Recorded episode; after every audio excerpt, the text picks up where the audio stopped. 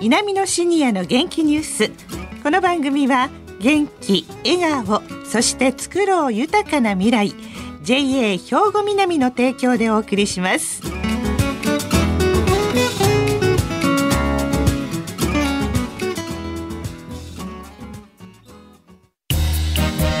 皆様の元気生活を応援する JA 兵庫南。近畿最大級の農産物直売所虹色ファーミン。おすすめは JA 兵庫南エリアの新鮮な地元農産物。皆さんおはようございます。藤原まさです。南のシニアの元気ニュースの時間です。この番組は兵庫県の高齢者大学南野学園の元気なシニアの皆さんが気になったニュースや話題を取材しラジオをお聞きの皆さんにお伝えいたします。今日は稲美野学園ラジオ放送サポーター B 班の方々に来ていただいています。それでは自己紹介からお願いします。はい、おはようございます。師走、今日は30日です、うん、カウントダウンが始まりました。世間ではお正月の準備で大忙しではないかと思います。高田重則です。76歳です。本当に年の瀬ですね。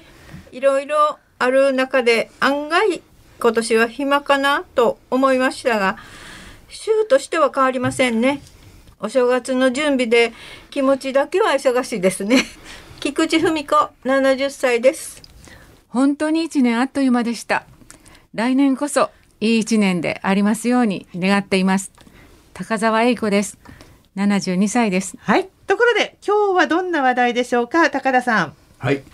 今回の我が町我が村有名人19回となりました、はい、今回も女性の方の紹介です、うん、え独学で勉強され多くの作品を発表されている方です、はい、鉛筆画が画師小林明美さんです。鉛筆画画師とおっしゃるんですね。はい、はい、小林明美さん。へえそうですか。高澤さんはご存知ですか？そうですね。何回かお会いしたことがあるんですけども、はい、地元では鉛筆フェイス画家としてお名前のとても遠た方です。お住まいは高町です。はい。絵はね、黒白、モノクロのモノトーンですね。はい。で、衝動画です。で、個展もこれまで数多く開かれているんですね。えー、ご主人やご家族と一緒に音楽活動もやってらっしゃるんです。へえ。取材してきてくださったんですね。はい。本当に鉛筆ならではの表現でね。はい。とっても繊細に書かれてるんですね。うん、で、ちょっと温かなこう雰囲気に包まれた中でインタビューさせていただきました。はい、で、あの最近では西脇市の旧岸邸で個展を開かれていました。はい。あの古民家です。うん。うん盛況だったようです。ああ、そう、ねうん、その後またね、ええ、古典のお声もかかったようです。あそうですか。じゃあそのインタビューをお聞きください。鉛筆画画師小林明美さんです。今日は高町上区にお住まいの鉛筆フェイス画家小林明美さん宅をお尋ねしています。小林さん、よろしくお願いいたします。よろしくお願いします。え先日は西脇市の旧岸邸で個展を開かれていて私も拝見いたしました。小林さんの鉛筆画は黒モノトーンで一人一人の表情がもう本当に豊かに描かれていました。もう今までに何枚ぐらい何人ぐらいの人物を描かれましたか？枚数としては900枚ぐらい。そもそもこのどんなきっかけからこの鉛筆画を始めてみようと思われたんでしょうか？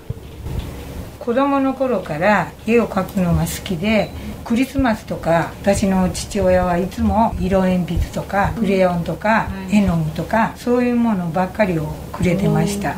子供の頃からまあ絵を描くのがほんまに好きでずっと描いとったんですけど16年前に2 8キロぐらいまで痩せて それで本当にうつみたいになって家族やらいろんな人をの助けを借りて普通に戻ったんで、うん、ほんまにどん底を見たんで、うん、私は助かった命やから残ることがしたいいうのはずっと思っとったんですけど30年以上前から主人と一緒にずっとバンド活動をやってるんでそれがあるから私はええなと思っとったんです。主人が、まあ、自分一人でできることを始めろと言うてくれて絵描くのが好きやから、その入院してた時に入ってる人の顔を描いたりしてたんです、なんかやっぱり絵描くのええなと思ってで主人に鉛筆やったらそんなに費用もかかれへんし鉛筆で描くわって。で白黒でもなかなか表現するの面白いし髪の毛も一本一本まで描いてこうしてするのも面白いし唇の表情とか、あの目の輝きとかそういうのを自分なりにいっぱい描いていくうちにどんどん新しく描き方も自分で、まあ、見つけていって主人の勧めがそれがよくあってこんな元気にさせてもうたんやからやっぱり自分は残るもんを変えていったらええかな思って書くようになりました。その鉛筆画の魅力っていうのはどんなところにあるんでしょうか？昔はずっと色を使って描いてたんですけど、白黒だけで色の表現を見る人見る人違うと思うんですよ、唇の色が濃いく見える人やら薄く見える人やら頬が赤く見える人やらあの見えない人もあるかもしれへんけどもそれを鉛筆だけで表現するいうのがなんかもうどんどん楽しくなってきて最近犬とか描くんやけど犬の毛とかやったら毛の白いとこは髪の色を残して黒いとこを描いていくんですけど白髪の人もそうなんですけどすごい時間がかかるんですけどそれが出来上がった時にすごい自分でも嬉しくて楽しい。名刺を拝見すると、はい。微笑みアートって書いてありましたけど、はい。やっぱりそれがテーマ、はい、私は笑った顔を描いて見ていただく方がやっぱり一緒に微笑んでもらって気持ちが明るくなってもらったらいいかな思って描くようになりましたへえ、小林明美さん、これまでに人物900枚以上描いてらっしゃるんですね。はいすごいですね。取材に行かれて、菊池さんはいかがでしたか？はい、あの取材の帰りに旧岸家にあの寄りましたが、はい。非常に趣のある旧家ですが、ええ。あのお家の中での鉛筆画展大いに盛り上がったと思います。はい。旧岸家で管理されている方にもお聞きしましたが、うん。絵が生き生きしていて皆さんから好評だったとお聞きしました。はい。高澤さんはいかがですか？そうですねあのインタビューは小林さんのアトリエでさせていただいたんですけども、はい描かれた絵がみんな床にこうね立てかけてあったり、はい壁面に飾られてたりええ。するんですね。900人全員いるんでしょうかいや全ね員。じゃない。まあお嫁に行った。とかはい。もありますけども、うん。あのまあそういったことをお伺いするとねあの全部こう顔が見えるように、うん。顔が見えないとかわいそうでしょってこうおっしゃったんですけども、ええ。その言葉がねはい。とってもちょっと響いてうん。温かいものを感じましたね。うん。でそれにみんなね白が効いてるっていうかはい。あのこう私は白は塗らないんですよっておっしゃったんですね。ええええまあ、黒いところを、まあ、髪の毛とか、はいちょっと陰影をね、うんあの鉛筆で塗られてそういう立体を出されてるんですけども、えその白がもう本当とっても輝いているというか、ええうん、しっかり絵として効いてるなっていう感じがして。うんでみんな本当にこう微笑み画家っていう名の通りね、ええもう微笑んでて、はい。うん、とってもいい感じのお顔でした。ねどうですか？あの、菊池さんは作品の方の感想はいかがですか？えーそうですねあのどういうふうにあのお書きになるんですかってちょっと聞いたんですけれど、はい全く消しゴムを使わない紙をあの初めえ使ってらっしゃったみたいで。ええ。え消しゴムを全く使わないっていうことは絶対に間違わないっていうことなんだなと思って、はいえーもう一度そのしっかり絵を見てみると、ええ本当にあの線が生き生きしていて、えー私たちのお顔にあんなところにシワがあったのかとか なんかあのそういうのがなんかまじまじと見見て自分の顔をこう照らし合わせたみたいな、はい本当にあのわっとこうね出てくるような、はいそういうあの絵だなと思ってとても描けない。あ あ、まあ今日ね、持ってきてくださったんですけど、これですね。はい。あの工房には多くの絵があったんですが無理を言って実はこの2枚だけ特別にお借りして今加古川の大和屋敷3階のカピル21で展示しています。はい、皆さんぜひ見に来てください。そうですね。ぜひあのみんなの笑顔に会いに来ていただきたいですよね。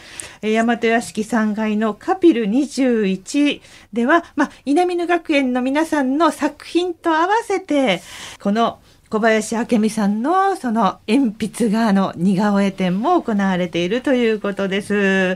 さあ、2020年12月30日です、今日は。今年も最後となりましたが、高田さん、1年のまとめ締めをお願いいたします。はい、えー、私たち我が町我が村有名人として紹介してきました、はい、今回で19回目なんですが、はい、コロナ禍で取材ができずにですね、はい、アーカイブ作品を放送した時もありました、うん、でこれをカウントに入れるとですね20回という非常に節目の良い紹介できたと思います、はい、これも多くの方の協力があってこそできたと思うんです、うん、また取材でお伺いした際にですね気持ちよく取材に応じていただきありがとうございました。ありがとうございます。感謝しております、うん、私たちもこの放送を通じて多くの方との出会いができまた勉強もさせていただきましたありがとうございました。はい。じゃあ最後に皆さん、ラジオ聴きの皆さんに、今年1年のありがとうの気持ちを込めて、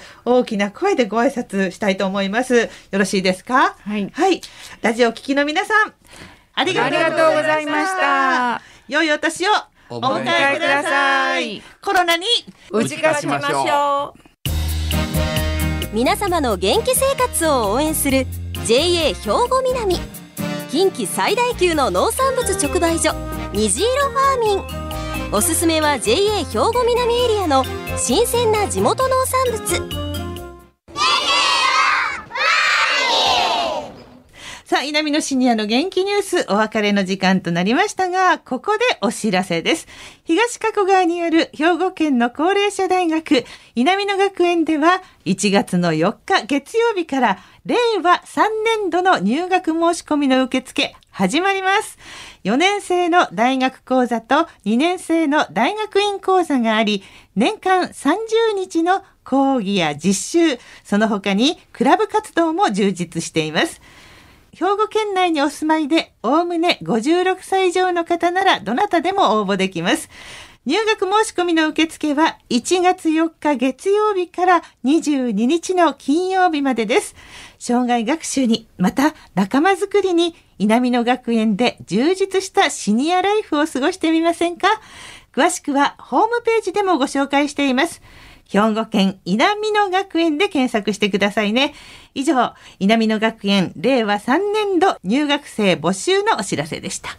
さあ、この後は兵庫ラジオカレッジの時間です。このままラジオ関西をお聞きください。稲美野シニアの元気ニュース。この番組は、元気、笑顔、そして作ろう豊かな未来。JA 兵庫南の提供でお送りしました。